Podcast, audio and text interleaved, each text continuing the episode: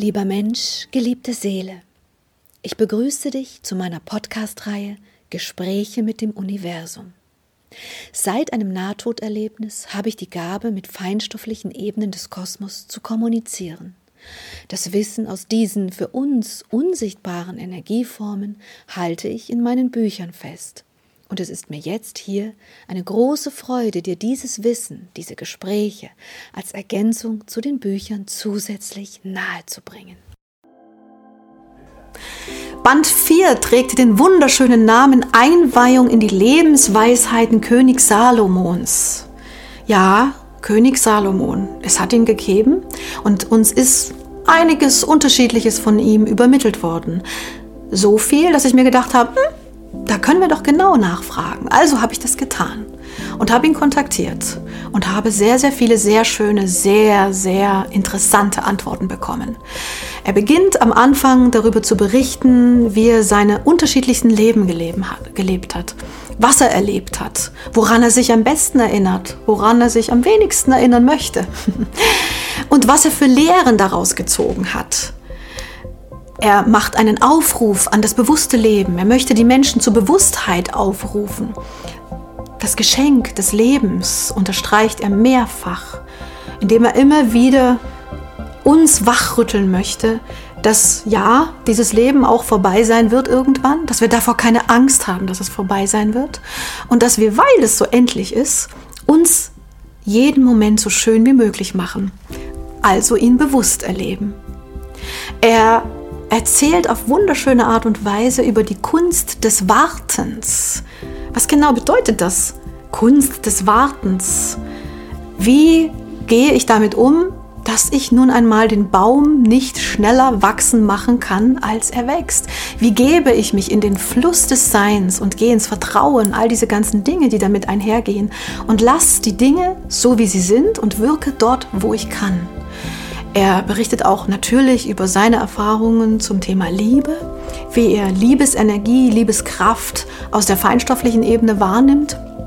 Und, was ich auch sehr schön find, fand, ähm, er hat darüber berichtet, wie er den, das Menschsein auch als Dschungel bezeichnet. Eine sehr, sehr, sehr hilfreiche Metapher, finde ich, wenn man weiß, Leben bedeutet im Dschungel des Seins wandern. Da gibt es bissige Schlangen, da gibt es giftige Schlangen, da gibt es gefährliche Tiere, da gibt es Spinnen, da gibt es auch manchmal Unwegsamkeiten. Und er erzählt auf so wunderschöne Art und Weise, dass das aber dazugehört, dass wir es annehmen, dass wir es wissen dass wir umso bewusster uns in diesem Dschungel bewegen, aber dass wir uns unsere Freude nicht nehmen lassen. Also Spaß daran haben, den Dschungel zu entdecken.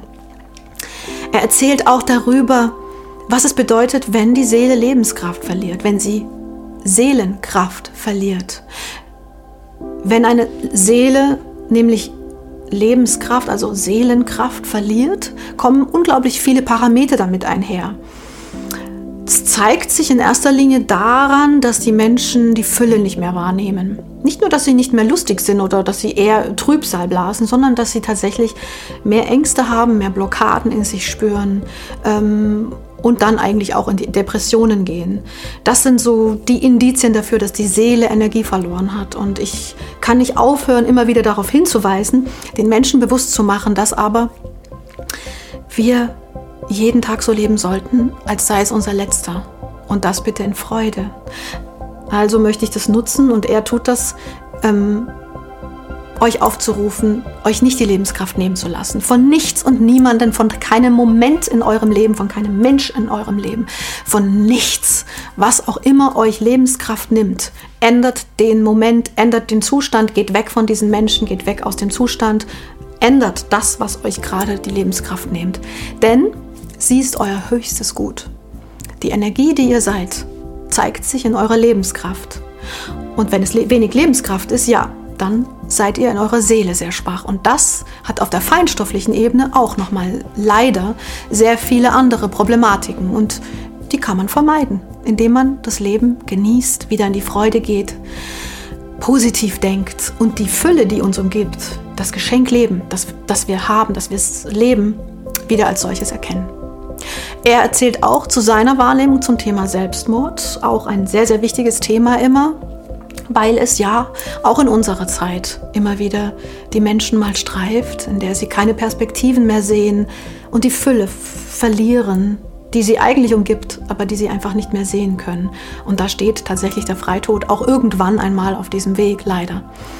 Er erzählt aber auch über die Thematik Mann und Frau. Sehr interessante Einblicke gibt er auch aus energetischer Sicht, aber vor allem aus dem Wissen, das er aus, seinem, aus seinen vielen Leben in sich trägt zu der Thematik ähm, gibt er weiter. Genauso wie auch Körperbewusstsein, dass wir lernen, unseren Körper als unseren Tempel zu sehen. Natürlich ist das nichts Neues, das jetzt ausgerechnet König Salomon erfindet, nein, aber er erzählt es uns aus seiner Perspektive. Und er berichtet aus seiner Perspektive, wie sein Übergang war sein letzter Übergang in die anderen Welten. Was hat er erfahren? Er streift tatsächlich natürlich auch die ganze Thematik feinstoffliche Welten. Er erzählt über Kampf und Krieg, natürlich auch über die Freude, über die Tiere, über Lüge und Betrug. Und er erzählt von den drei Säulen der Erziehung.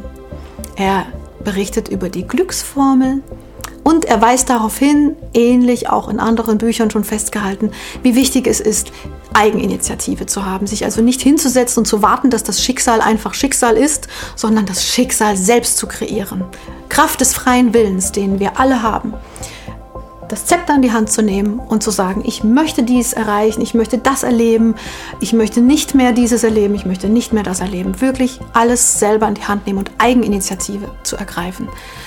Und er gibt uns 100 Lebensweisheiten mit auf den Weg. All das findet ihr in diesem wunderschönen Werk Einweihungen in die Lebensweisheiten König Salomons.